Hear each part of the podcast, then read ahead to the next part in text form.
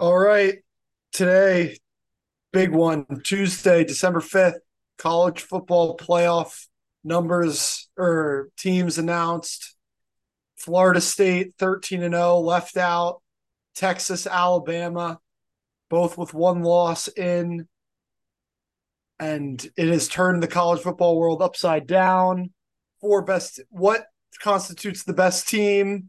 What's important? Conference championships, injuries um, I've obviously been seeing this thing a little biased with the big Alabama future, so I'm very happy with how it turned out. But you got to feel for Florida State, undefeated, out of conference was a ranked LSU team on a neutral site and at Florida, so two SEC teams, and they just, I mean, what else can you do? There's nothing else they can do, but they are left out. Alabama is in. I think we're going to have a great playoff. I think Alabama Michigan is going to be a better game than Florida State Michigan. Maybe that's not necessarily how they should decide the playoffs, but what was your reaction Sunday Sunday morning when watching the watching the reveal?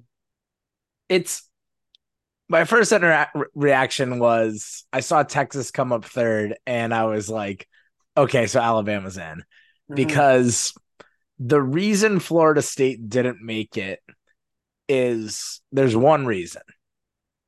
And they can tell you it was the quarterback, they can tell you whatever you want.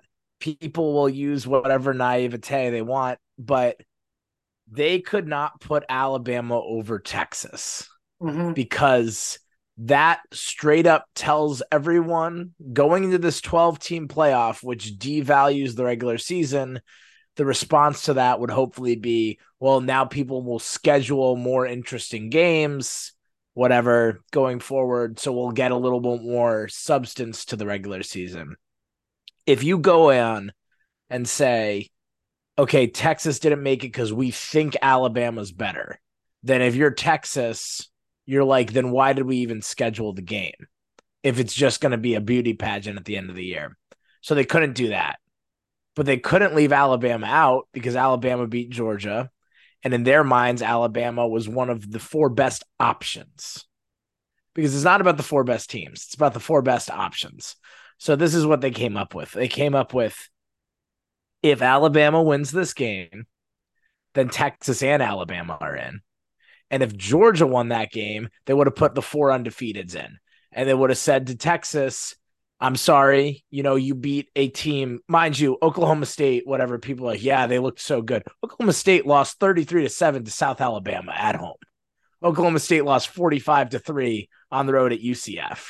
So that game did not matter. But anyway, they would have said to Texas, I'm so sorry you lost a game none of these four teams lost. The second Alabama entered the conversation again with that fourth and 31 at Auburn and then, of course, they beat Georgia because I think just about everyone thought, I actually thought Georgia was going to win. But if you told me in that moment after the fourth and 31, Bama's going to win the national title, I'd be like, makes fucking sense to me. Like, that's how this shit works. Like, you, if you do not kill something when it's ready to be killed, it will, it's like the fucking Mike Myers shit from Halloween.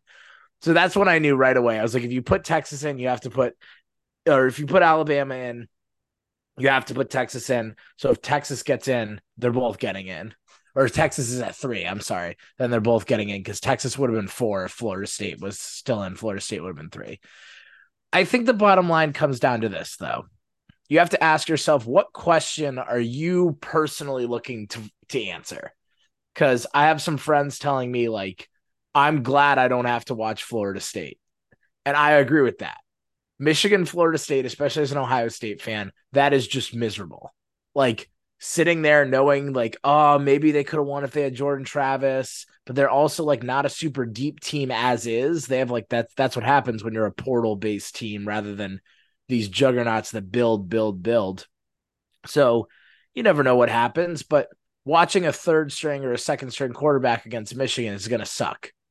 So the question then becomes is the season of college football about crowning the most deserving champion, the best, sorry, the best champion? Do we want to see the best team in college football from that year win? And do we care more about everything in the regular season as a buildup to be rewarded by going to the playoff? Or do we think that this is more about, hey, we just want the best games on January 1st to get the biggest numbers so that we can crown the best team at the end? I think they chose somewhere in between because the best four teams in the country are Michigan, Ohio State, Georgia, and Alabama, and they've all already played each other. So in the BCS era, we could have realistically, I mean, I know Alabama had a loss, but we would just have Michigan play Alabama. Those two games were semifinals, were done. They cut in between. They dropped Florida State because it was inconvenient for them. We get this in between bullshit. But at the end of the day, it was the best outcome for what they could do with what they were given. So it's, it is what it is. It's really difficult. I'm thinking of we're obviously watching every Saturday in tune. If you're not watching every Saturday, and I'm thinking you're trying to explain this to somebody, Georgia, someone's like, oh, Georgia, Georgia's going to probably win it all, right? They haven't lost a game in three years. And you go, yeah, but they're out because they just lost the SEC championship to Alabama. So, and you were like, okay, so Alabama has to be in unless they oh did they get upset by a three loss team, a four loss team? It's like Alabama ran the gauntlet in the SEC. They lost an incredibly tough out of conference game to a playoff team. It's really hard for me to look at the playoff and say George that the one of none of the four best teams are from the SEC and not include Alabama or Georgia it, it's just it's hard to wrap your head around. They've won, I think it's like seven of the 10 14 playoffs. I heard they've won like nine of the 15 before that. It's like that conference has, has proven that they're the best. Georgia hasn't lost a game in three years other than the SEC championship to Alabama. And the team that beat them was undefeated in their conference and is a 12 and 1 conference champion of the best conference. And you're going to leave that whole conference out. I think that that's uh, like that is the one thing where I think that's probably what went on in that room. And you go, if we're getting the four best teams, you have to take somebody from the SEC and Alabama conference championship matters. Alabama beat Georgia, and then you just so can't why disregard play, Texas. Why would anyone else play the games? What was the point of Florida State's season? Uh, there was none. It, there was the way no, the way that the, the way you the, the, watch... the way they set it up was exactly for the reason of they say we weigh conference championships. they don't weigh anything. That's what no. This is what they know. This is what they their bylaws are garbage. Their no, they say the bylaws are. There's no method. No, well, what I'm saying is they go.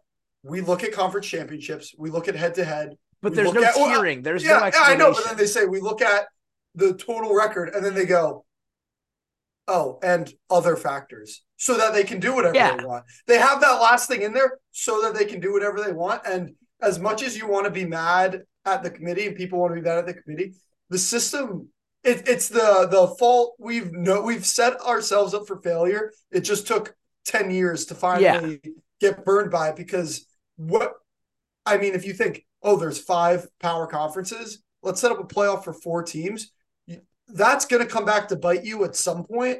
But the, the jump from two to eight would have been too much. Two to six would have been a lot with incorporating buys. So they go two to four. And then, but now we're going four really, to 12, which is a bigger jump than all of it, which is crazy. Yeah. So you're never going to have this again, which I know we, we felt certain ways about four to 12.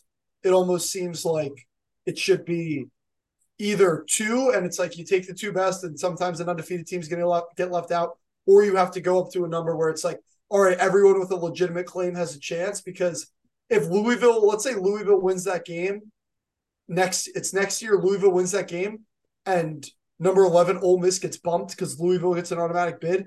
I don't think people are having this. Oh my God, Ole Miss deserves yeah, to be in. The- so this is the la- the only time we're ever going to have have it be this heated, which I think in a way is good because nobody's ever going to get burned like that, especially when someone like Florida State has earned it. They're not going to get screwed.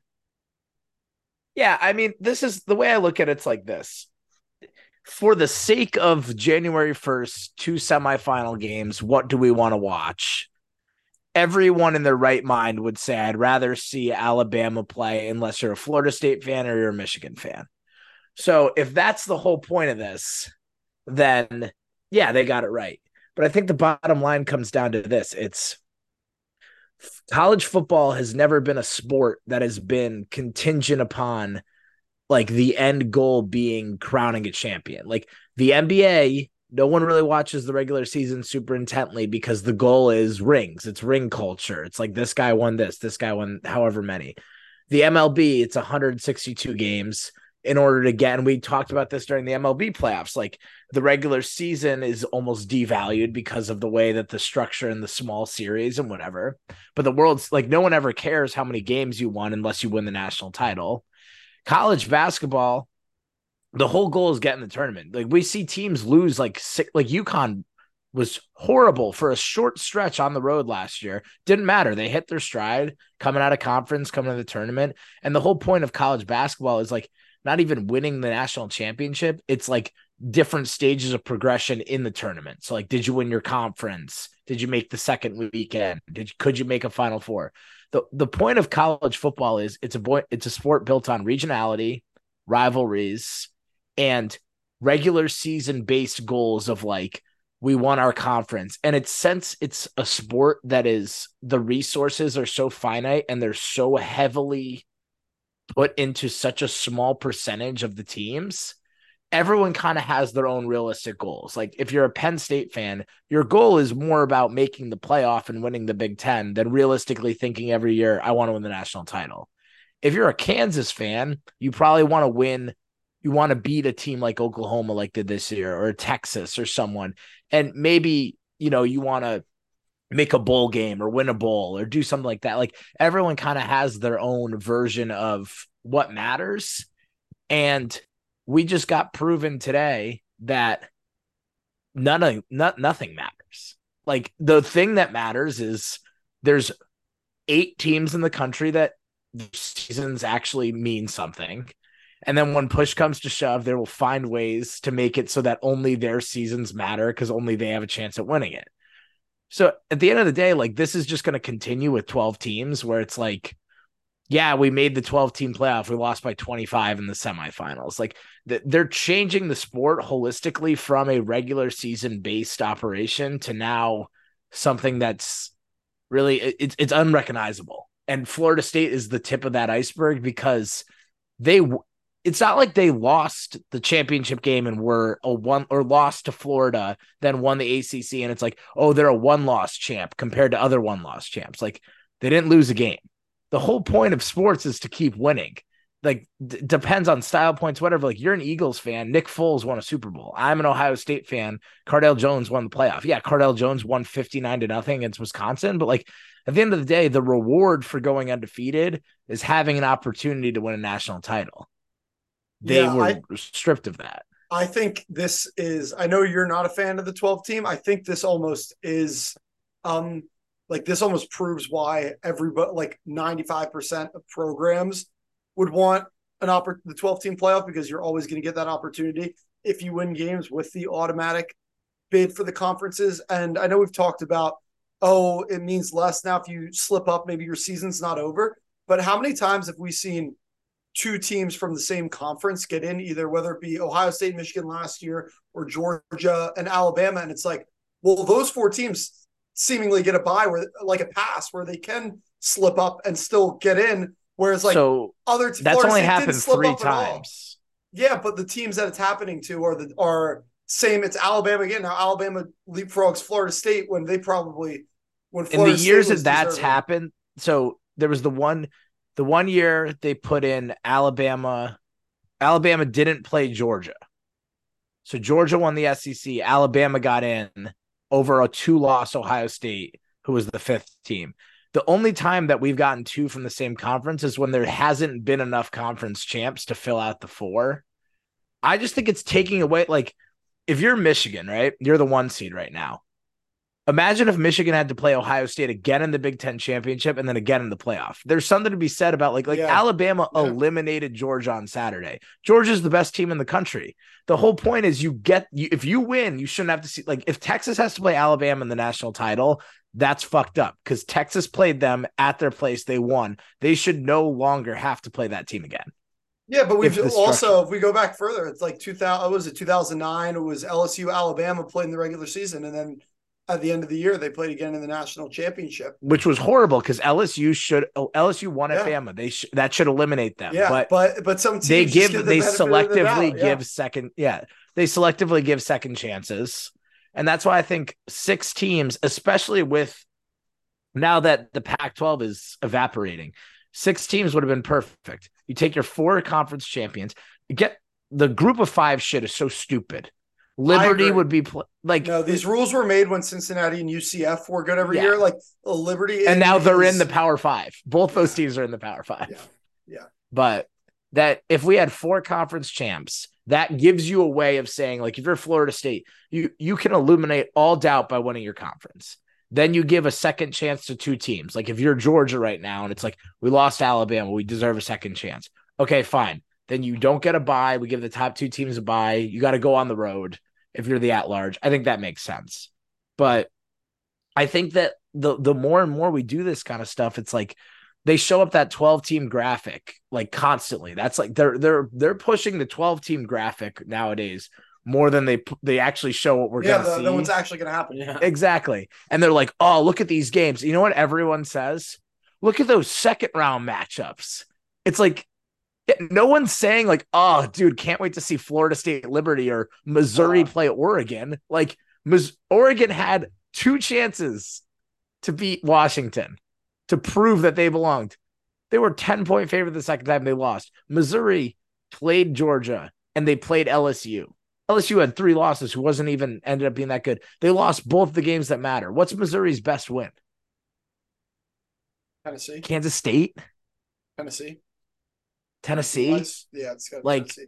your best one's Tennessee. Like, do you really belong? Like Penn it's, State. The whole thing is a circular reference because Alabama beating Georgia somehow helped Texas because Texas beat Alabama. Yep. But now you beat Georgia, which is the best win because they're number one. Oh, but they just lost. Now they're number six. So Alabama, your win really isn't that good. So you should get bumped back down. And it's like the whole thing is so I mean, I saw a good a good tweet was when people are talking about the discourse. I saw that said, "When we decided to love college football, we signed up for it. We knew what we were signing up for. It's always well, been chaotic. signed up for this. It's always been chaotic. It's always had no rhyme or reason. It's been how many in the '90s, like as early as the '90s, there have been multiple like co-national champions. That's like the modern era, and that's happening. So that's, that's not that. that's ago. where.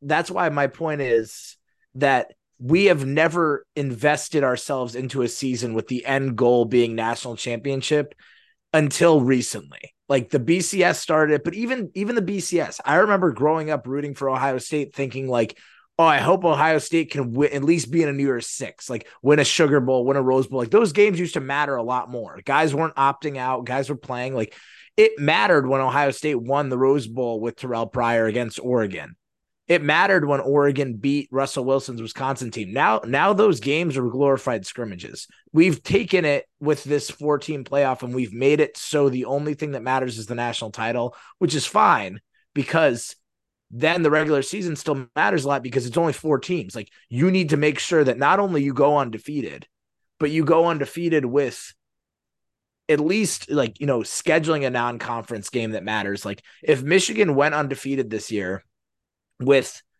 their wins being their non-conference best win being UNLV, there was a chance in a two team that if Georgia won, it could have been Georgia Washington. Like there would have been a debate. So that's why teams were incentivized to schedule harder games to beat, you know, better teams. So at least that remains some integrity. Now we're getting to a point where the only now that like quote unquote everyone gets a chance, which is total horseshit. It makes people feel special. It's it's it's everyone gets a trophy you get to feel special for a couple extra weeks, even though your program is not a serious program who can make an actual national championship run. Now we're going to get to the point where everyone's goal is make the playoff because it's so tangible to do that it's going to remove a lot of the things that matter. Like Penn State beat Ohio State in 2016. Penn State did not make the playoff, but they beat Ohio State and they won the Big Ten. That's probably the best Penn State season in recent memory. And I think everyone on that campus and everyone in that fan base, although they were upset that they didn't make the playoff, they realized we lost two games. It happens, but we beat Ohio State and we won the Big Ten. That's awesome. We can wear our Big Ten champion shirts. We can do whatever.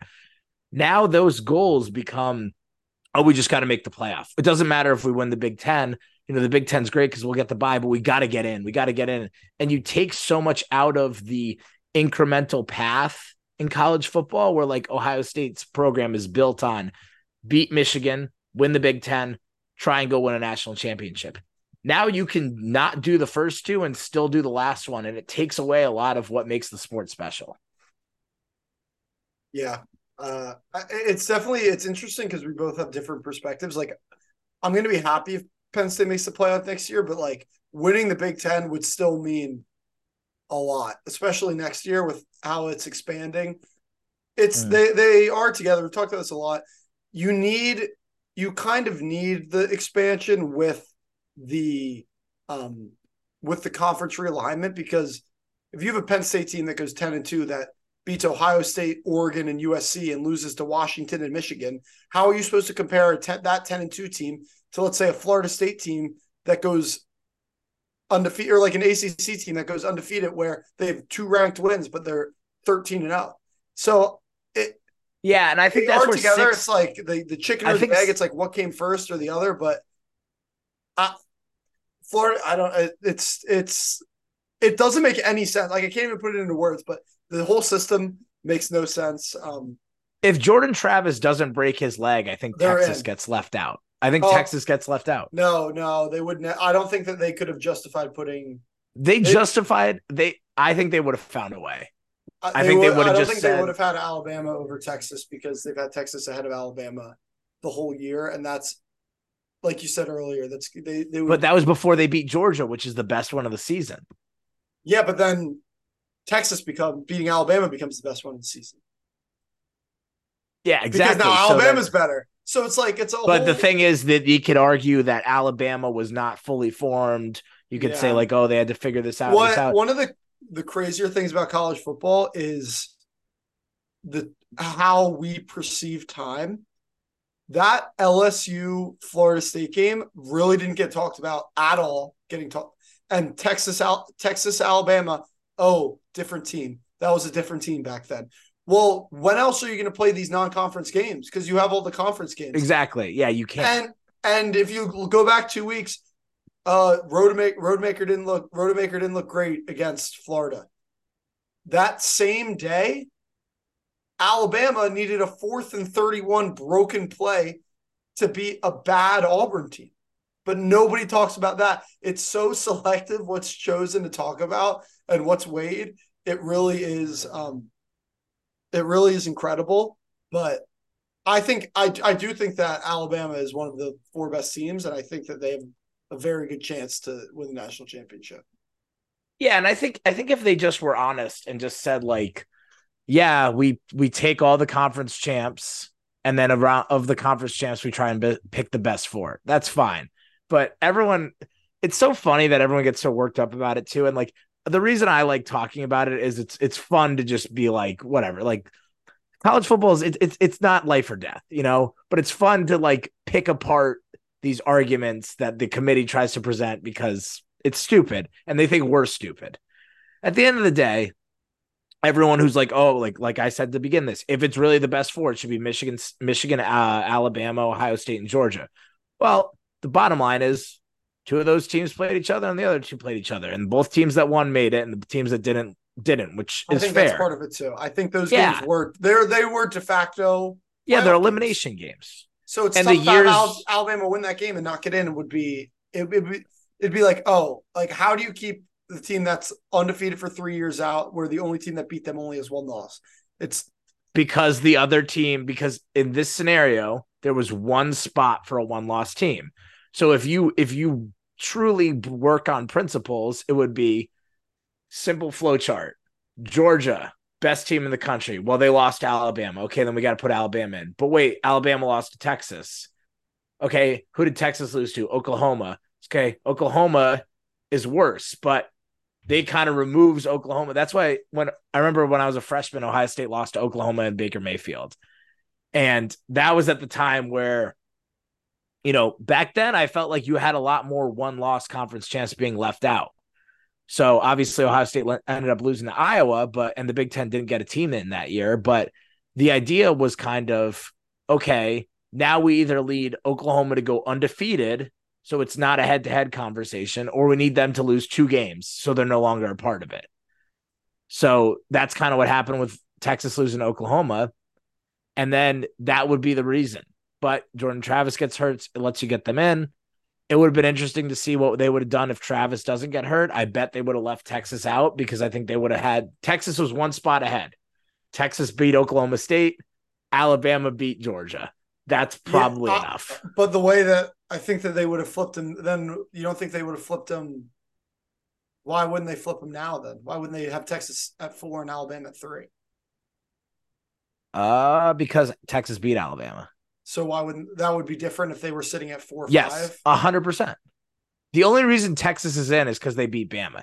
Te- if Texas beat, if Texas beat Georgia, or no, that's a bad example. Uh, if Texas beat Washington, uh, no, because they went undefeated. Whatever, like the next highest team is, yeah, you know what I mean. Yeah. If they, if they beat Ohio State, if they beat yeah. the seventh best team in the country in the playoff, or in the sorry in the regular season, they wouldn't have been in. The only reason sure. they got it's to get in was because they had to let Alabama in, and they couldn't deal with the discord of, well, do the games not matter? because they were able to say with Florida State, it's still the games don't matter, but you're able to say, listen, we can't put a team in that's going to be 18 and a half point underdogs. Yeah. And and I don't really think that there's anybody who thinks that Florida State without Jordan Travis had a chance to win a national championship. At least anyone who's seen them like it's just it it was unrealistic to have that expectation. And I wonder if in that committee room TCU got brought up because they obviously got in last year, and a lot of people bring them up. They did win a game, so it's hard. Yeah, they beat they Michigan, but they needed. They just couldn't they, beat Georgia. two goal line stands, two pick sixes, and they still almost lost. Like everything went right, and then you get. But that's that should be the exact. Yeah, sorry. And go, and sorry. you get and you get blown out. So I, it's crazy because they did win a game, but I wonder if that gets brought up where it's like, are we really gonna? Are we gonna? We're looking down the barrel of another lopsided either I think Florida State maybe could even compete against Michigan because the they 100 percent so could because and then yeah, if they get they're in, the they same got, team. They're the they would have got killed. Team. I think they would have got killed. Like then they probably get get caught by like Washington or Texas, and they're like, we don't want that to happen again. I wonder how much of it was that, if any. They say that they don't look at past years, but Alabama beating a team that has a back to back national champs, that certainly means something. So it but but this is the thing. Why should and again, I'm I'm I'm more playing devil's advocate because yeah, yeah, yeah. once again, given the selection, because Ohio State and Georgia were eliminated. That's I agree with that. That should be they, how it they, works. You lost they, your big game. Yeah, they had a chance. Yes, Florida State did not have a chance. Lost. Florida State didn't have a chance. They had five teams. They picked the five teams that power ratings, whatever you want to call it, in that group of five, the four best teams. Now that Jordan Travis was hurt, made the playoff. And at the end of the day, that's the best for the viewers. But it's just more of the the whole point of the argument and the discourse and all that is Florida State never got a chance. Yeah. It just it sucks for them because if Texas and Alabama don't play, Florida State's in. It has nothing to do with the injury. Uh-huh. the funniest part is we say like TCU won a game last year, and we say, oh well, there was two pick sixes and there was two yeah. on states. And the whole point of that is yeah, but that's why you play the game because Washington played Oregon on Friday night and Washington beat Oregon earlier in the year, but they made them play him again. Which, if you're Washington, if I'm a Washington fan, I'm fucking pissed because I'm like, we already got rid of these guys. Why do we have to play them twice? They go into the game, they're 10 point underdogs. Washington beats them again. Alabama plays Georgia. Alabama's five and a half point underdogs. Alabama should have lost to Auburn. They go into the Georgia Dome or the Mercedes Benz Superdome, whatever, not Superdome, just the Mercedes Benz Stadium, whatever it's called. Yeah. And they beat Georgia in Georgia. The reason that the the sports are great is because you have to play the games and you have to give a team like if, if power ratings are what determines everything, then Oregon and Ohio State are in the final four right now. Because Ohio State is the you know number one in the FPI. Ohio State lost to Michigan.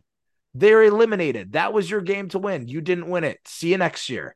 Georgia played Alabama. Kirby Smart, fuck off. You lost. You won 29 in a row. You lost. You're saying, oh, it's the four best. Guess what, man? You fucking lost. If you wanted to be the best, win on the field. And that would be Florida State's argument is sure, our quarterback's worse than what it played with, but last Saturday night they play with their third string guy. They would have their backup back. They would have 30 days to prep and they would be playing Michigan, who Michigan's a great team. They beat Ohio State, but the superpower talent unequated team, which is the top three of Ohio State, Georgia, and Alabama every year. They all talent composite, always in the top. They would be not in this playoff. So if you wanted to give a team like Florida State a chance to see if they can overcome the quarterback injury, which is a part of sports, this was the year to do it, which sucks for them because maybe with Jordan Travis, they could have won a national title. But now they don't even get the opportunity to see themselves fail because there's the it's it's like I wrote about in the blog. There is no rules. It's just because I said so. It's like, oh, like Collin, you have to you have to do XYZ. Why that doesn't make sense. Oh, because because I said so. It's like being an eight year old again. Like they don't they know that you can't fight back. So they have all the power and they don't need to give you an explanation because there's nothing that you can do about it, which is the thing that sucks for just mm-hmm. fans in general. But sometimes the parents know know better than the eight year old. That's fair. And when but... we kick off, when it's January first and we kick off, I don't think anyone's gonna be saying, "Man, I wish it was Florida State outside of outside of Michigan and Florida State." Um, but if if Alabama wins at all, I don't I don't know if people will feel like the committee will feel vindicated that they made the right choice, or people will say, "Why even play the regular season?" And uh, it's going to be if Alabama loses and if they lose, I don't think they'll lose badly because I don't think Michigan is like capable of blowing somebody. They could suffocate them. I don't think they'll blow anyone out. But if they lose like 21 to 3, then people are going to be like, oh, then it's going to get even worse for the committee and even more backlash. But yeah, that's what I was going to say. If the committee is rooting for Alabama, yeah, because no, then it's, yeah. yeah, it's proof of concept where you don't go process based, you go results based, and you say, but I will say, Alabama, obviously, we praise Saban. He's the best coach of all time, probably across all major, you know, sports or whatever. But no one has benefited more from getting second chances that are not entirely, you know, cut and dry. Like you, like last year, Ohio State gets a second chance, right? There, the the argument against Ohio State last year was put a two loss USC in because Ohio State didn't have to play an extra game, but USC had to. When the counterpoint to that is USC played the same team twice and lost both times. Ohio State was not given the chance to play the same team twice. You know? So that that there was not a fourth team last year, so Ohio State got to play again because they lost to the number 2 team in the country. Alabama won a national championship against an LSU team that had already beaten them that year. Alabama won a national championship after not winning the SEC because Auburn beat them and then Auburn lost to Georgia. So somehow Georgia and Alabama get in. If Alabama wins this time, it's Alabama wins a national title because Texas beat them, so they couldn't leave Texas out. So they decided to leave an undefeated team out so Alabama could go in because Alabama won the SEC.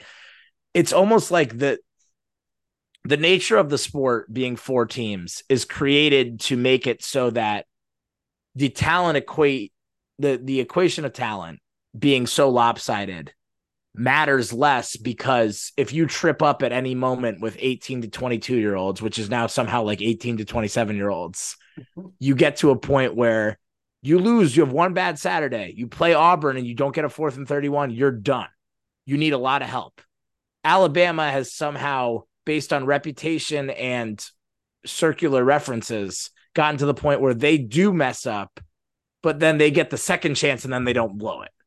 So that's that's three or four national titles where they have not been the best team every single Saturday, but they've been given the chance to do it again. So that is one thing that I think needs to be considered.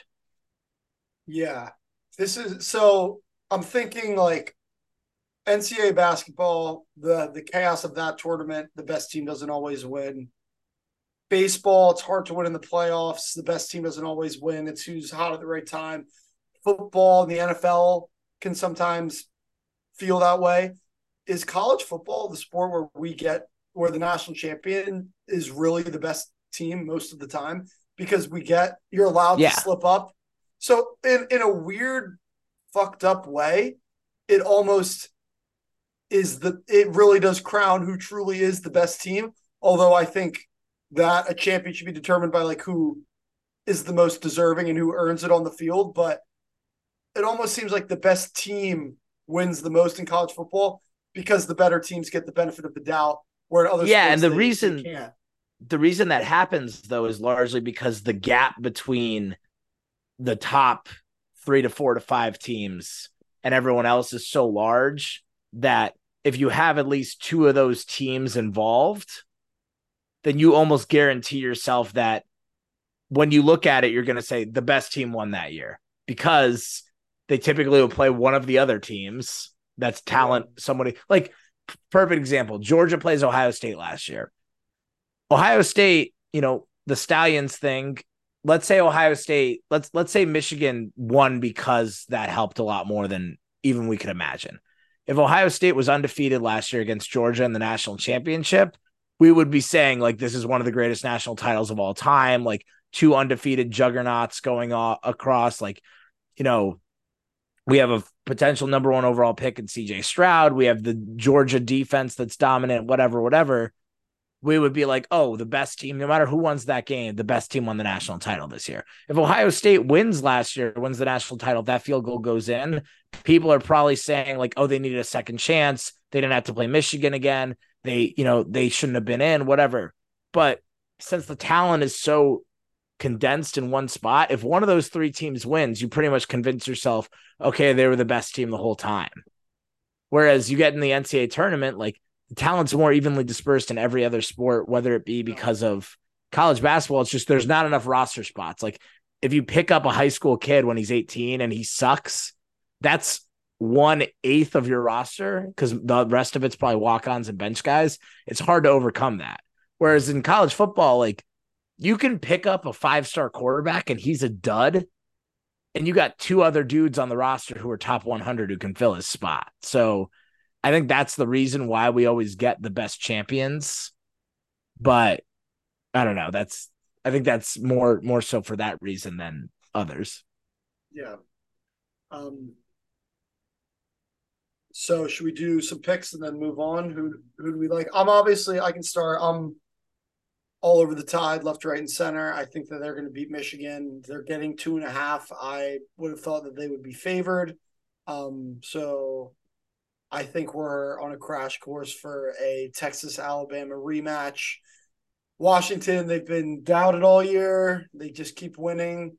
Um, but I mean, the storybook, the way the season shaped out, we're going to get the rematch. And I can't imagine Saban loses twice to to Texas and to Sark. Um, so I'm going to take Texas to lo- Alabama over Texas in the in the final. Um, but I'll be rooting for like if Washington wins, like great for them. I'm rooting for them. Uh, unless they play Alabama, like, but I think it's probably going to be Alabama over Texas in the national championship game. Yeah, so I was right with you when the when the everything came out. I was like, all right, Alabama got a second chance. If you give Alabama a second chance, they're gonna win. The only person I've seen or heard say Michigan's gonna win this game has been Michigan fans, specifically Dave Portnoy, who again I don't even yeah. think like his college football tanks do not deserve an ounce of your time. Um, it's kind of making me, but the power ratings, the numbers put them as a two and a half. It's down to one and a half now because Bama's taking so much money, but it's it's given them two and a half points on initial line. Everyone's obsessing over the fact that they looked upset when they saw Bama come up. Like, yeah, no shit. You want to see Florida State? That's like a buy game. It's know, also like, you're not I, I think, scared of Bama. It's just yeah, the worst of two options. I think part of that also is they're they're probably shocked that Florida State got left out. Yeah. Part of that isn't like, oh, like Bama. They're like, holy shit, like yeah, because they know it more than us about what it takes to go undefeated and win your conference, and to see a team not get rewarded for that, they're probably like, what the fuck? Yeah. And they were, I'm sure they were expecting, hey, we got the one seed, we get the easiest game. Like, and now they get Bama, and it's kind of like, well, fuck, that's probably the last team you wanted to play. But yeah, I I think based on everything, and again, I'll we'll we'll have better picks in three weeks, but I think Michigan's gonna win.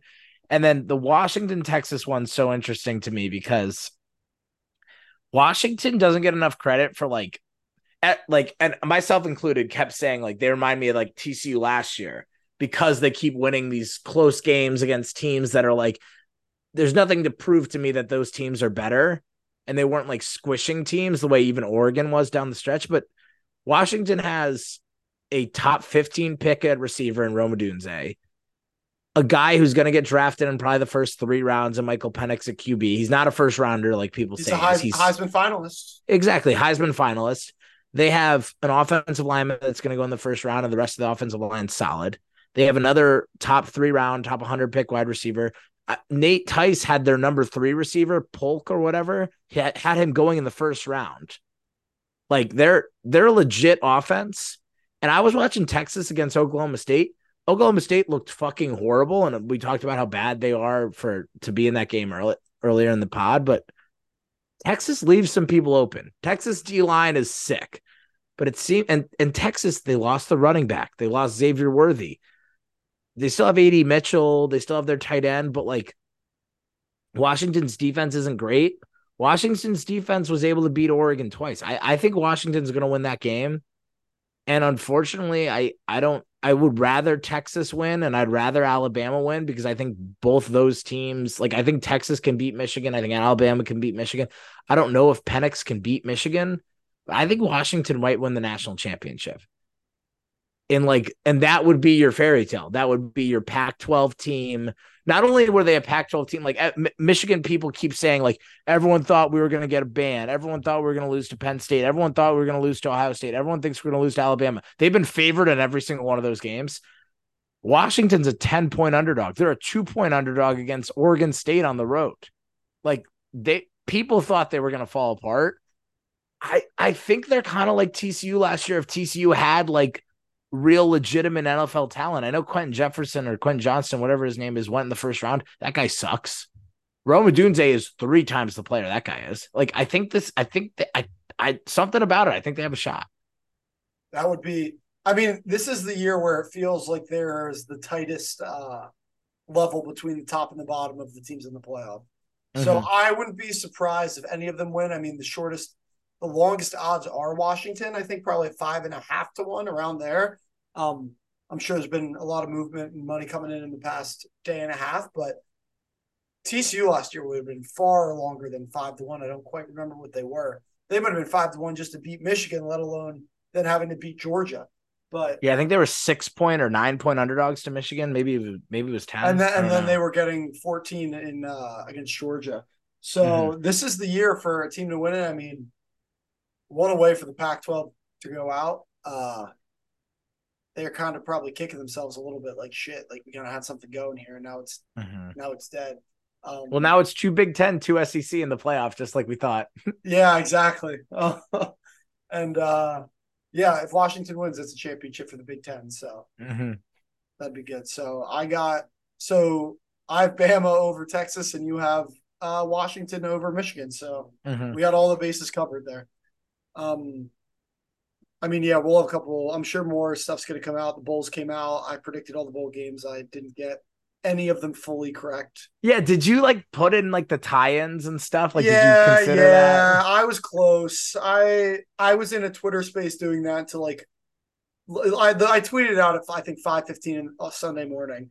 I was in deep. It was like the greatest watching after the Alabama win, just listening to people talk and argue and debate before it came out was incredible. But I was cl- what screwed me was the the Sun Belt doesn't have many ties, and they got twelve teams in, so they were like filling holes at the end. So it's like you're just shooting darts at that point because they got six teams who are six and six, and I was a Sun Belt team off in like four different bowl games. I just picked the wrong. I picked mm-hmm. Old Dominion instead of Western Kentucky versus Coastal Carolina. Um, and I assumed that Alabama would be out and Florida State would be in because if not, I would have had Ole Miss, Penn State, and all that other stuff. But yeah, wait, who who's Penn State playing what game? Penn State plays Ole Miss in the Peach Bowl. Oh, that's fun. So yeah, Ohio State has Missouri. Yeah, but yeah, it'll be fun. Penn State has the uh the opportunity to become the first team to win all New Year Six bowls. So oh, that's such a Penn State thing to have. yeah, because yeah, because with the playoff rotating, there's less conference ties, and we're always in in the New Year Six bowls and never in the playoffs. So I mean, mm. what they won the Rose Bowl last year, they won the Fiesta Bowl in 2018. They Will the Levis won Bowl some 2019. Yeah, Will Levis beat Memphis one year. I remember yeah, that. that was the Cotton Bowl. That was with uh yeah, that was against uh who was on that Memphis team? That was Tony Pollard, I believe. It was yeah, I was gonna say there was an NFL running back on that team. And Gibson. Um, I think that was like the weird room that had like they ended up having like multiple. Yeah, I was thinking, yeah. But so I mean I since I started since I've been a student, they've won the Rose Bowl, Cotton Bowl, Fiesta Bowl. Um, they won the Orange Bowl national championship game in the '80s against. Ah, yeah, that was the that. Well, who was their who was their defensive coordinator then? I wasn't alive, but I know that. Shout out, shout out, touchdown Tommy, my friend Tim. Uh, his dad was on the team in '86, so shout oh, out, nice. touchdown Tommy, national champion. But uh, well, yeah, speaking so of these cool. bowls game bowl games, there is going to be something different about the Ohio State team on uh on December 29th when they play Missouri. Yeah, they're not going to have uh, a quarterback. They've been hit pretty hard by the portal. It seems already 12, 11 or 12 guys and only two days after the season's over. People are saying that maybe it's bad culture, bad coaching. I'm not. That's just what I'm hearing. That's what the tea leaves are telling me. But um, you're more in touch there. What's why? Why are all these people? Are they fleeing? So, well, it's like anything. When you start stacking numbers up, you can be like, oh, 13 guys left Ohio State. It's like, oh my God, let me look at the 13. And it's like 11 of them have zero career starts. One of them was like, uh, one of the safeties, he was the first guy to lose his black stripe, which is like an Urban Meyer thing where that's when you become a member of the team. So if you're a transfer or a freshman, you're not on the team until you lose your black stripe. Um, so he was kind of a he was a safety that a lot of people thought was like, you know, next, but he got passed by like three other dudes. So the one that matters though is Kyle McCord in the portal. A lot of Ohio State fans are like rejoicing about it on social media, which I think is a little rude. Like you, you still have to realize like these guys are kids. Like you you can you can say to, that he is not at the level of player that Ohio State needs at the quarterback position while also not saying like, oh my God, I'm so happy he's gone. Like best thing to happen in the program. Like get rid of it, good riddance. Like you'll never be a starter anywhere. Like have fun being a quarterback in the MAC. It's like, okay, there's like a fine line where you can be like, yeah, he wasn't, you know, he wasn't the answer here, but hope the best for the kid. Like hope he's okay, you know. But supposedly uh his people came to Ryan Day. This is all tea leaves and message boards or whatever, and said like we need a guarantee that we're going to be the starter in the bowl game and going forward next year. Ryan Day said he couldn't give that guarantee after what happened this season. Kyle McCord pretty much faced with the decision: come here, stay here, compete, risk losing the spring of your fourth year, risk losing the fall, or go somewhere, get yourself a guaranteed job, maybe make some NIL money. He leaves I honestly think this is the best thing.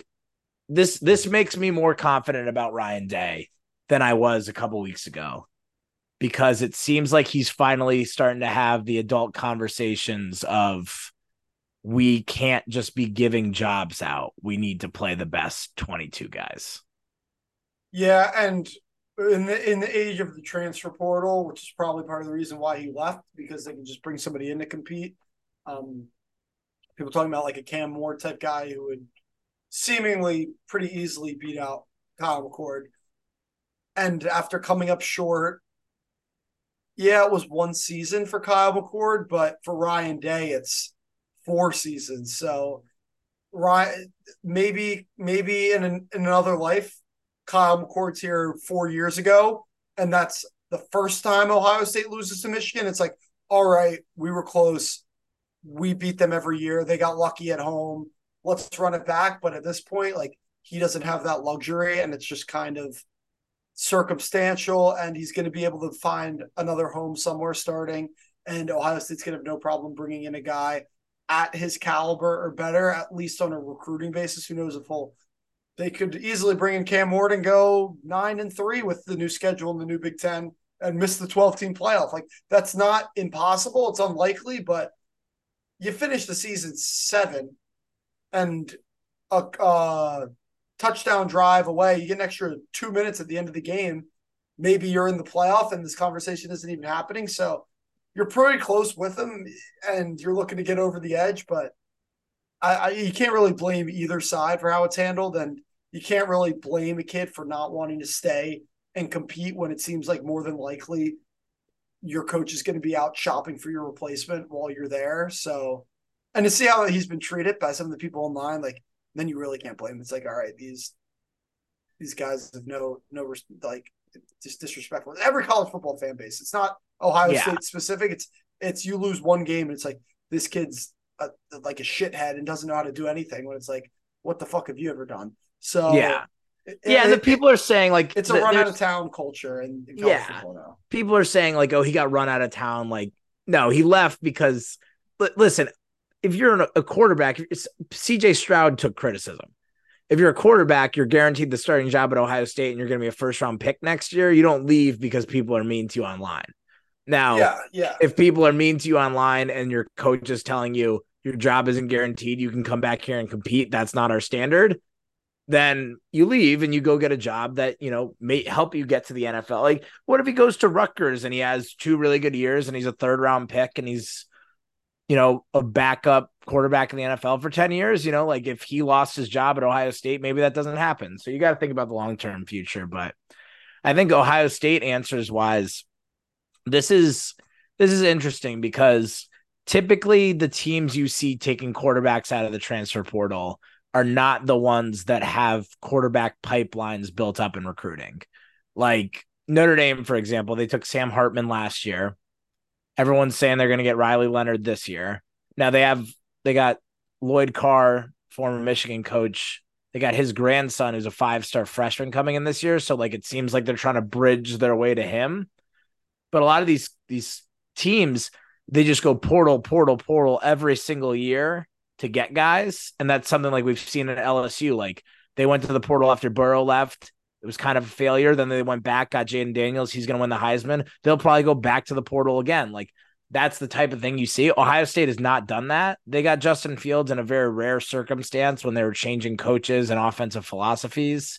And when he was just not given the opportunity to beat out Jake Fromm, so that was a rare one, but he was there for two years. So it wasn't like a portal and done. I wouldn't be entirely shocked if they didn't get anyone. Like, I shouldn't say it like that. I would be surprised. But if this was the answer was Lincoln Kienholz, Aaron Noland, and Devin Brown are going to compete for the job, and they've seen something in one of either the two guys that have been on campus for this whole season or Aaron Noland, who's going to be here in the spring as a true freshman, if there's something they see in those guys that made it so they didn't want to guarantee Kyle McCord a job, I could see that. But I could also see them getting a one year guy out of the portal, but I don't see them going after a two, three year option like the, sorry, the people that uh, have been linking that guy from uh, UCLA, Dante Moore, he's from Michigan, to them. I'd be pretty surprised on that because if you take a guy who was a true freshman this season, he he has two years before he can leave. He has three years total. Devin Brown's going to leave. Lincoln Kienholz is probably going to leave. Aaron Noland is probably going to decommit because then they're blocked. They can't play until at least their third year. For Devin Brown, his fourth year, fifth year, maybe. So that would be very interesting. But as of right now, I don't think it's it's really as big of a deal as everyone thinks. I think it's a big deal in the way of Ohio State's going to get another quarterback. This is Ryan Day's first quote unquote quarterback failure. And it was his only one that he had handpicked from the start. Like CJ Stroud was a last minute signing. Uh, Justin Fields was a portal guy. Dwayne Haskins was already there when he got there. McCord was his first hand picked as a sophomore in high school. He picked him over JJ McCarthy. He sat for two years. He started a whole season. Now he's gone. So if I'm if I'm Ohio State's athletic director, I'm saying to myself, this guy's supposed to be a quarterback guru. If he goes 0 for 2 on his first true, true quarterbacks that he picked, developed, and like started from square one with, why is he even here? And then I think then I think he's gone. So it'll be interesting to see yeah. what happens. Yeah. Um, Penn State, not as much action in the portal, but uh, no action on any of the playoff teams yet. But I think one of the most interesting quarterback rooms is Texas with Ewers potentially coming back and the most highly anticipated recruit for many reasons, Arch Manning behind him, along with Maalik Murphy, who stepped in and did a great job this year. Maalik Murphy almost certainly is gone because he has no path to play. He could have played like Patrick Mahomes and not been given a fair shake with Arch Manning behind him with all the money he's going to bring in and all the hype and the Manning last name. But if Ewers is back, do you think Manning is going to stay? Do you think there's any chance he leaves? Do you think that there's Sark is like, yo, Quinn, now this now's your best chance to get drafted? Like, how does that shake out? Obviously, they're focused on on the playoff, but after there's going to be some difficult problems, some good problems, but difficult conversations to have for Texas.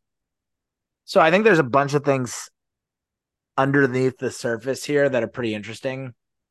First things first, if Quinn Ewers blows up the playoff and they win the national title and he plays, you know, he's thrown for 304 touchdowns every game, he's probably leaving. He's probably going in the first round because someone's going to convince themselves of what people did when he was coming out of high school, of what people did after his, you know, summer camp essentially at Ohio State, his his uh, as the Ohio State beat writers call it, his year at Columbus High School.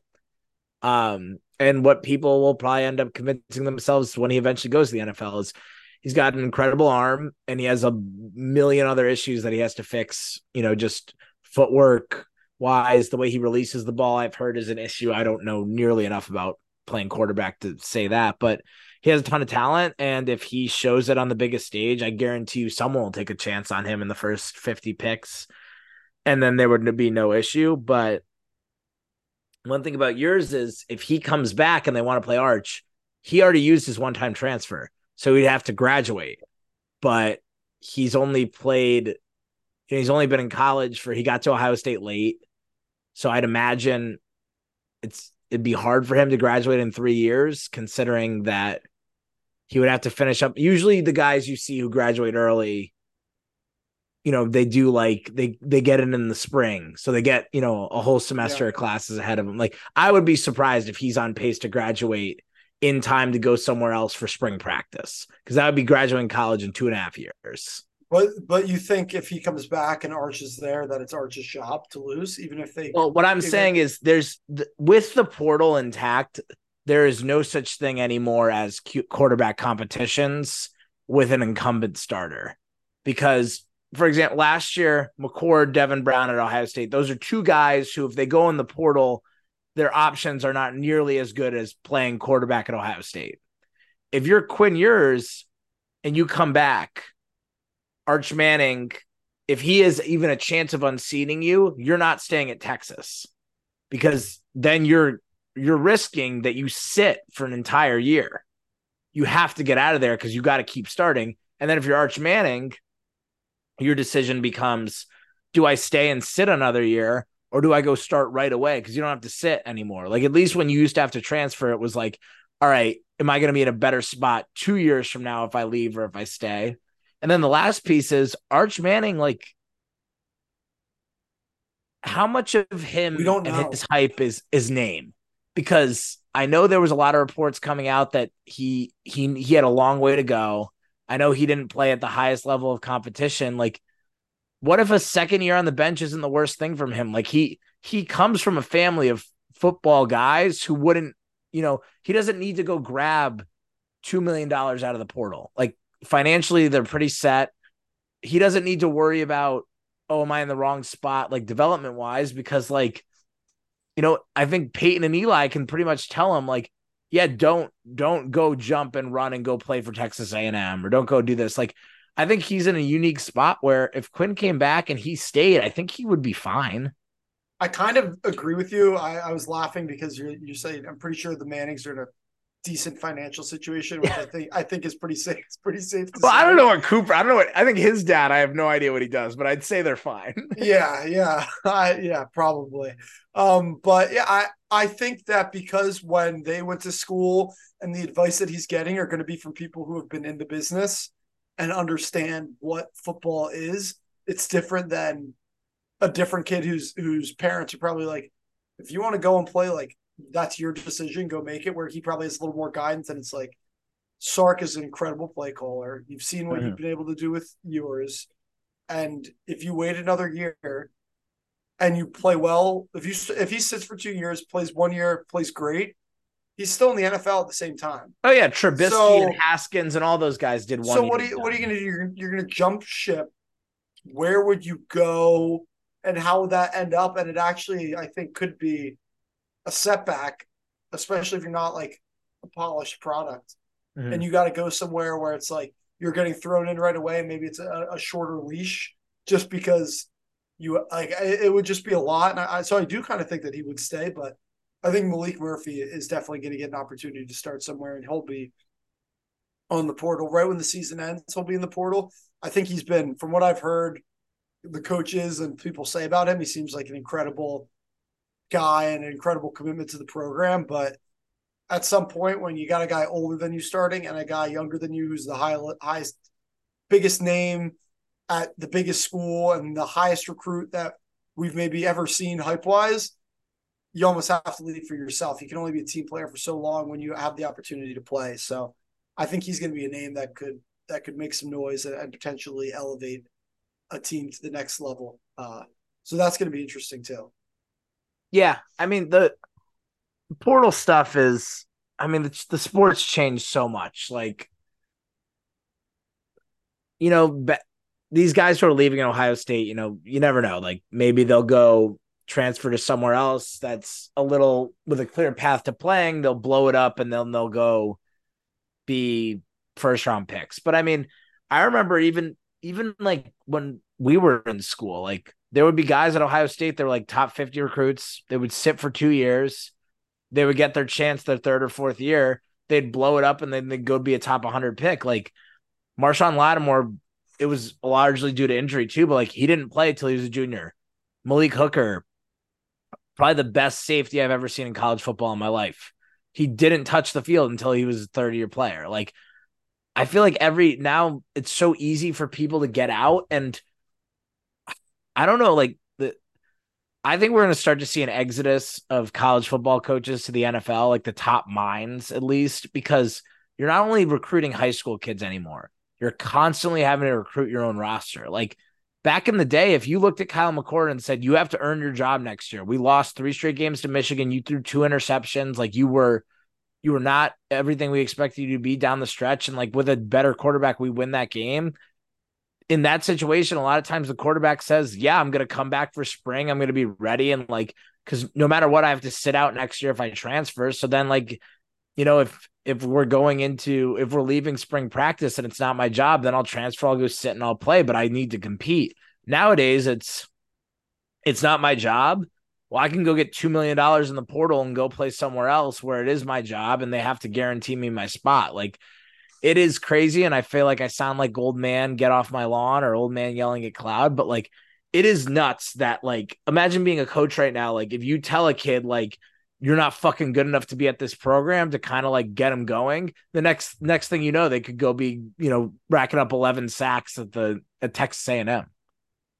Yeah, it's crazy. I was also looking at Jordan Travis. I was like, if he comes back next year, um, I'm going to like put a hefty future on them start the season revenge tour. But he's in his sixth season, so yeah, he's if he comes back, then I need to go back to college too because yeah. maybe I still have some eligibility. Yeah, I was gonna say we're gonna go Florida. I'm already. I'll put in my Florida State ticket for next year and the year after that Texas if Arch stays and Ewers stays because that's program equity. We, we know how important that is. Yeah. Um, I would like to see. I, I, it was really interesting when Mike talked about it with basketball. I wonder how that equates to football because I'm sure they're it almost seems like basketball is more the more you play with guys helps maybe a little more than football. I never played football at like the high school level, so I feel like it's probably easier to plug in a defensive tackle and put him next put him on the opposite another good defensive tackle than it is to have a good two like a point guard shooting guard who are going to it's so much more involved but i bet you the teams that are are better especially in in those uh group of five conferences are are not building through the portal yeah, I would say in football, I think the difference between basketball and football is basketball, you have so many, you have such fewer spots that you're not going to recruit a five man yeah. class every single year of high school guys. So, like, you're pulling in portal guys to fill in gaps and guys are leaving. And whereas I think where you would see the program equity fill out in college football is teams like Ohio State, Georgia, Alabama, they're bringing in 20 person classes of you know, with 18 guys in the top 100 or top 150 every year. And that's building on depth, on depth, on depth. And then you can afford, you know, if you have five five stars in each class, if, you know, if 30% of them, 40% of them suck, you have the the next one who can fill in. Whereas if you're a team like a Florida State and you're pulling portal guys and like you don't have like the best in-house replacements,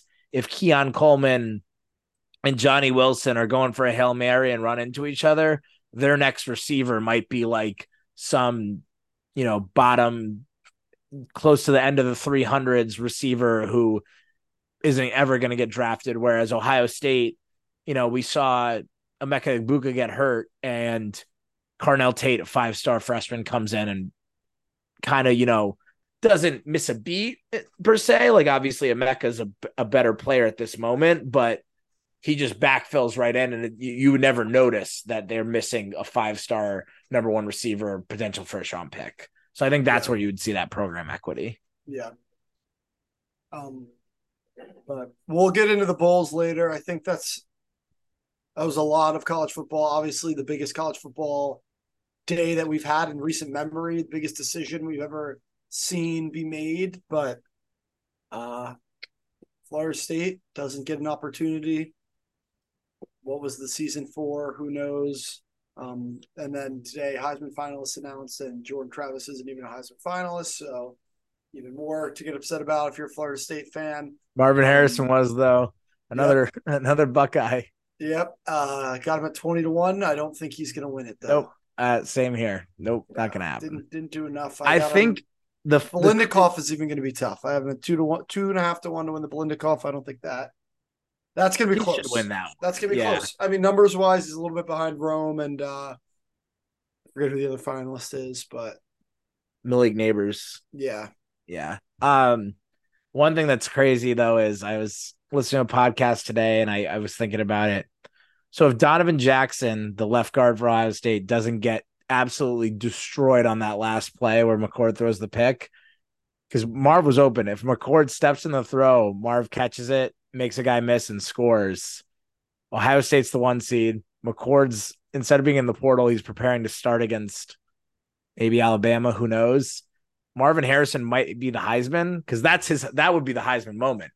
Walk off touchdown at Michigan, yeah, yeah. win the game, and then because like Jayden Daniels but like, the odds for Daniels are so high. I think that even that wouldn't be enough to overcome because his numbers. But the odds for him are so high because there's no like this year. It's like Michael Penix was bad in between those two games.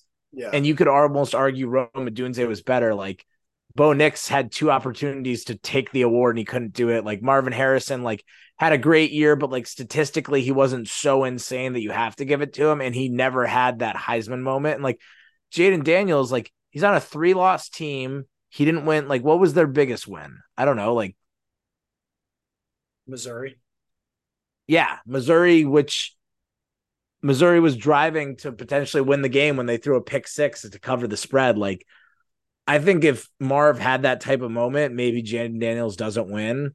But I don't know. Yeah. It's it's always lame when we get a Heisman because Caleb Williams was the same thing last year. Like you love a Heisman where it's like like a Lamar or like a Johnny Manziel or a Cam Newton where like they either are like so insane it's like that magical. Must, yeah, it's like they're either must watch TV or it's like a even Bryce Young like he leads that drive against Auburn, Auburn to win yeah. and then he upsets Georgia like I'm trying to think of other guys. Um, I mean, DeVonta Smith was just unreal. Joe Burrow, obviously, like the whole season was a Heisman moment.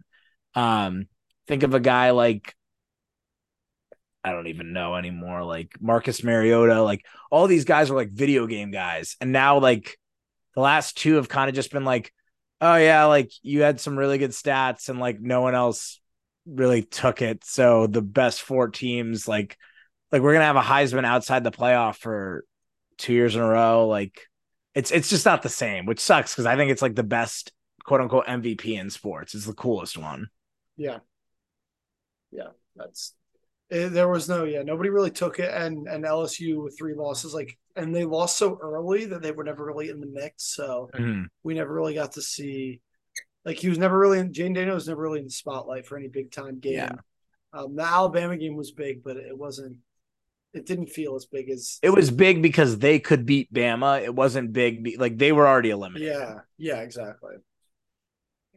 But well, speaking of big games, we had a big one on Sunday. I'm going to give you the floor, Eagles Niners. I mean, congrats! That was their super. I it was it really did seem like their their Super Bowl. I mean, scum scumbag team attacking our, our coaches. Uh, I mean, they got some real characters on that team. They, I mean, good for Deebo for talking shit and backing it up. Uh, but good. They they busted out the playbook. They did everything. We know what we need to improve on. Um, we know what we need to do, and still control our own destiny.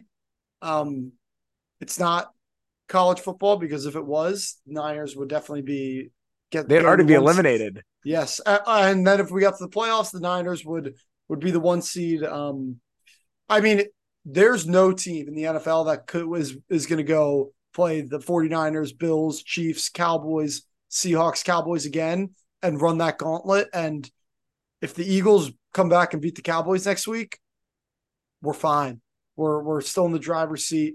It'll essentially lock up the division because the rest of the schedule is so bad. If they lose, it's going to be like a it's going to be like a crazy finish to the season.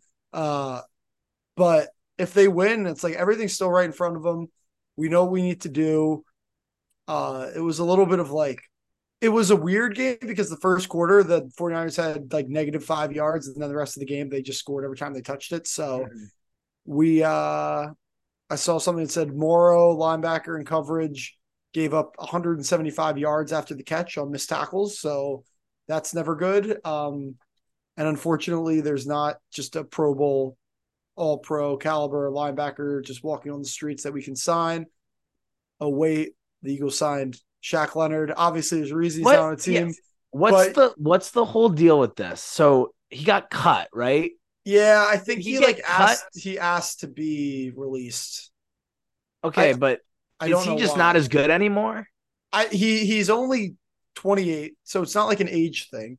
28 is pretty old for a linebacker. Yeah, but it's not old enough to be letting guys. He's making all pro. They had to pay him because no one no one picked up him off waivers. They owed him a lot of money, so he must I, not. Well, be... well, I think part of that is when a player gets put on waivers that's owed a lot of money.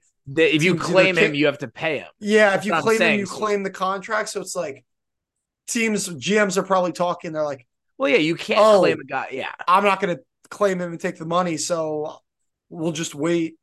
Um, and then go out and he because he I think he I don't know if he wants to be on a contender like because I didn't follow it that much when he um wanted to leave the Colts because I was like okay like it doesn't really impact yeah. me and then it happened today so I haven't really had time to really dive deep into it but obviously if the Eagles are going out and getting him they see something. Um, there's obvi- there's an obvious hole linebacker for the Eagles. Uh, like Nakobe Dean is not panned out to be like the player necessarily that we saw in college. I know that's for like a couple different reasons, but that's the hole. And honestly, for any hole on the roster, that's probably the best hole to have based on guys out there and guys to fill it. So um, it'll be interesting to see how he does.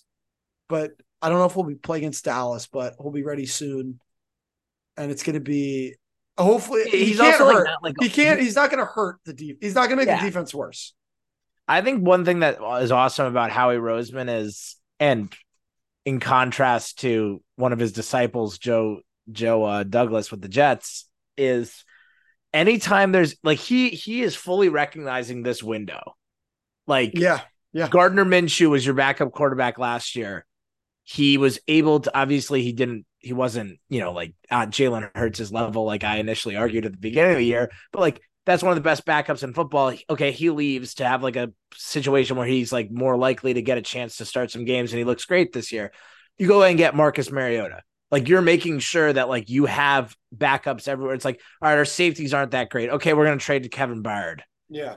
Our linebackers suck against the Niners. Okay, fuck it. We're gonna go pay Shaq Leonard. We don't care if he's a little washed. We'll figure it out later. But like we're trying. And I think that's he, the coolest thing. Yeah, yeah. I mean, even if he is washed and not what he was at his peak, he's better. He might than, be better than Morrow. Yeah, he'll be better than Morrow. Exactly. So, or if he's the same as Morrow, then you have depth. Yeah. And I'm not worried about, oh, the cap, oh, this, and the other thing. It's like the windows now. You better win. Yep. And the um, cap doesn't exist. It's dumb. Yeah, the Saints are going to be like $75 million over the cap next year, and they are horrible. So, uh, but yeah, the cap's not really real. Um, I think it's good. If you, if you, we know we can beat them. We beat them last year, and we now we know we can beat the Chiefs. We just went to Arrowhead and beat them. Uh, like they, this team is not going to like back down if they play the 49ers again. And if they, they played, first off, 49ers had 10 days off, the, the mini bye playing on Thursday. Eagles played an overtime game against the Bills, an emotional game in the middle of this gauntlet where the defense played the most snaps that an Eagles defense has played in like the last three or four years 97 defensive snaps. So, like, I'm not, I don't want to sit out here and create excuses because they walked into our house and they took our TV remote and changed the channel. Mm-hmm. Um, but I, I think that there's opportunity to grow. It's early in the season. Um, but we also saw the 49ers lose three games to bad teams. I'm not like worried about losing the 49ers. It's never, they were, neither team was going to roll over and die.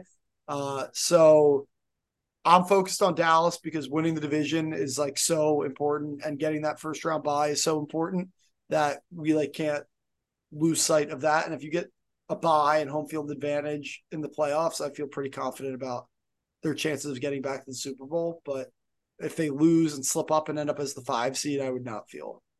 Are you worried about Dallas at all?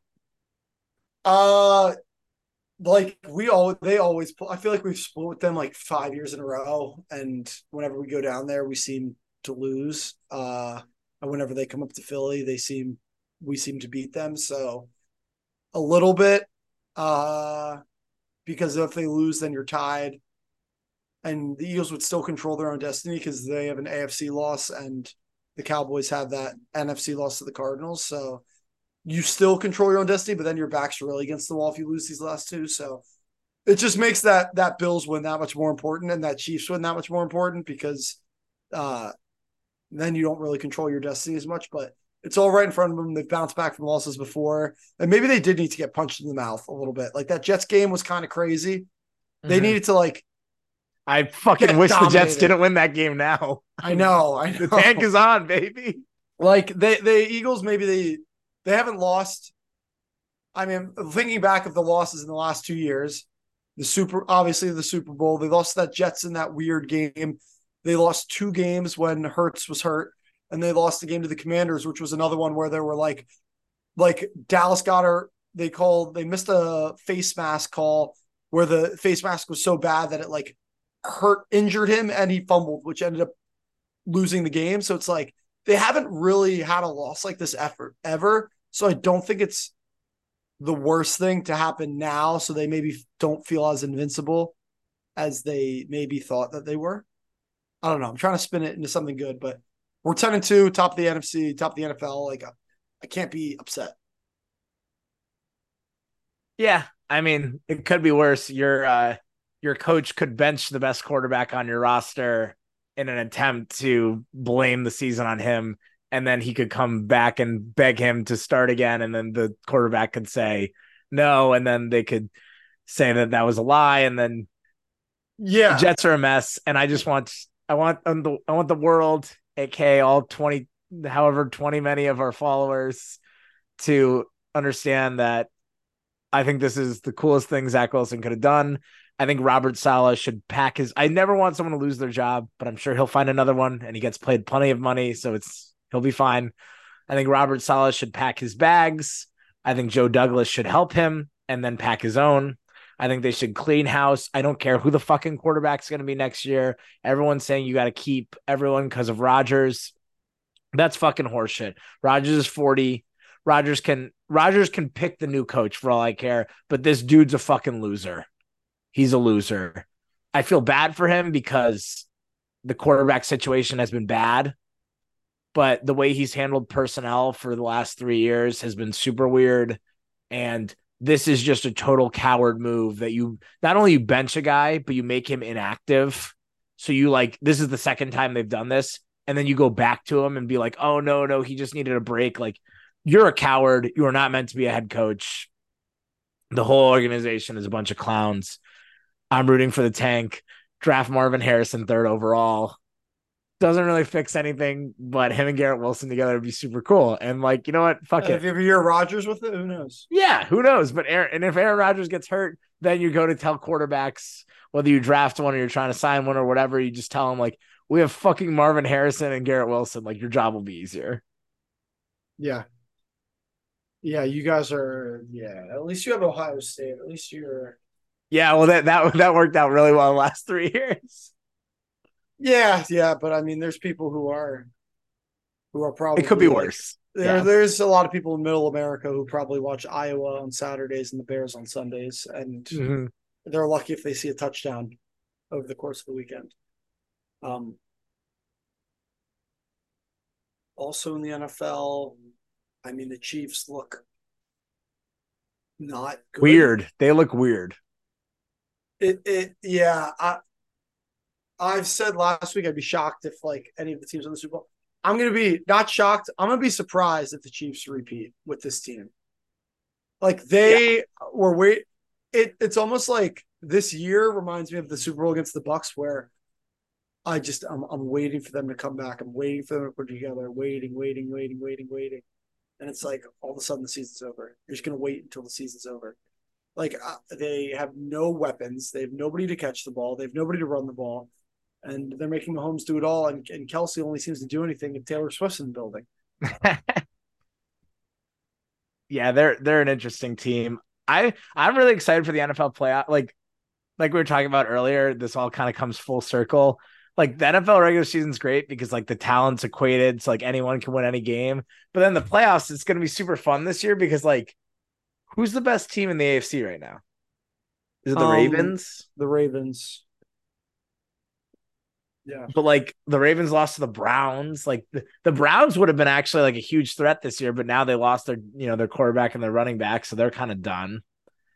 Um I'm super interested because it's like the Chiefs like kind of have the opportunity to fuck around now, but like usually when you see these teams that are kind of like fuck around and find out, like they they eventually just get clipped and like all the who's gonna clip them though? Like you said, that's the thing because like it's like the Ravens would have to do it. I feel like because like the Dolphins.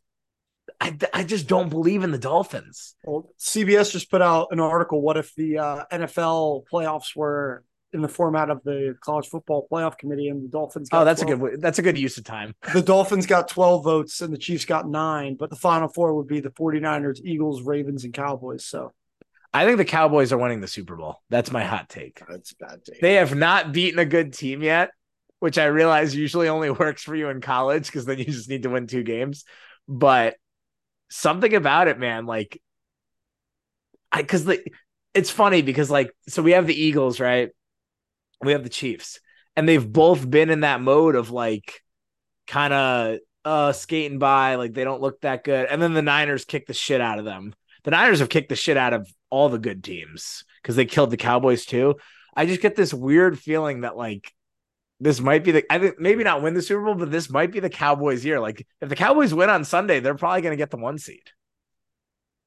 Oh, I don't know about that, but because the Eagles would still the Eagles would still have the tiebreaker. Then there's a chance that they win tomorrow and they end as the five, even if they win out. Okay, so I I didn't do enough math. Well, I know because I'm, I'm, like I'm on the Eagle. Like the Eagles' last five, if the Eagles lose, they would still control their destiny for the division, and their last four games would be Seahawks, and then Giants, Cardinals, Giants. So obviously, it's the NFL any given Sunday, but the Cowboys I know have to play the Lions still, which like who knows what they are. That's going to be that might be the highest NFL total we have all year is Giants is, is Cowboys Lions. That one might be almost eclipsing sixty, but yeah, uh, I mean, uh, what am I? Who am I kidding? The the Cowboys, the Cowboys and Ohio State have become the same team.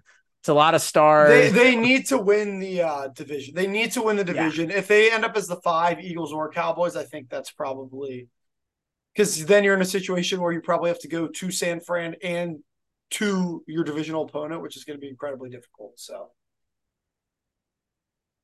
yeah, we'll see what happens. I mean, um, well, we'll eventually, uh, kind of shifting gears. We'll eventually get our uh, full college basketball preview in the coming weeks once we start mm-hmm. hitting conference play. But wanted to give a quick shout out.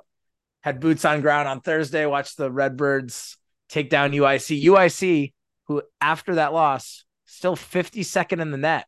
So that is a quad one win for your Redbirds. And it's a quad one win that clears pretty pretty comfortably. Top they're 50 52, a top 75 road win is quad one win. And then they went home and they beat Murray State. Um, so they'll be on top of the valley, tied for first until at least second semester. So shout out to um Mike Maz, Tyler Hicks, Andrew Dakich, Jack Betts, Ryan Pedon, and the crew uh, and Coach Judd. But uh, so wanted to wanted to get that out there, and then another update: Cooler Talk Sports is now officially on Apple Podcasts. That's Only exciting. Um, I don't know if this is place to announce it because if you're listening on Apple, you already know, and if you're listening on Spotify, you probably don't have Apple, but we're gonna push it. It is exciting. Yeah. So if you're listening on if you're listening on Apple, uh, send it send a screenshot and and we'll give a little shout out on the Instagram the first Apple listener, maybe. But yeah, yeah, it's exciting. And if you're listening on Spotify, do that too, and we'll just acknowledge. Yeah, go well. go like and subscribe on on Spotify and Amazon. Leave five stars. Um, as college football kind of winds down, I think we're really going to start to try to. This is what year two. We just hit 50 episodes. Maybe get a little more structure and see if we can uh, mm-hmm. uh, build a little bit going into the new year. So um, yeah, if you have segment ideas, if you have any guests you'd like to have on that are realistic, um, we or can unrealistic. Maybe yeah, we'll put a call. We'll put a call we'll out to Travis, yeah. Travis and Taylor. We'll see if if we can get on that list. But um, anything, anyone who wants to be on, um, if you can give us a compelling reason on what we would want to talk about, definitely we're open to it. Obviously, if you just want to come on and not say anything, that would be kind of tough.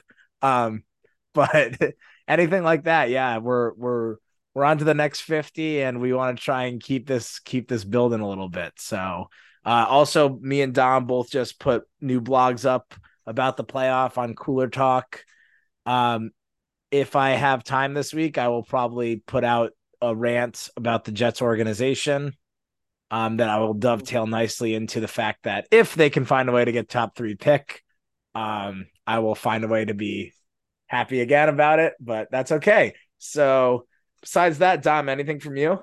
Yeah, I'm uh, probably gonna have some some uh, boots tomorrow for Jimmy V Classic, some good college football, college basketball. So as college football ends, college basketball begins. The circle of life continues. So that's exciting. Uh, it's like right down the street from my office. So get to see UConn, which always draws a big crowd to the Garden.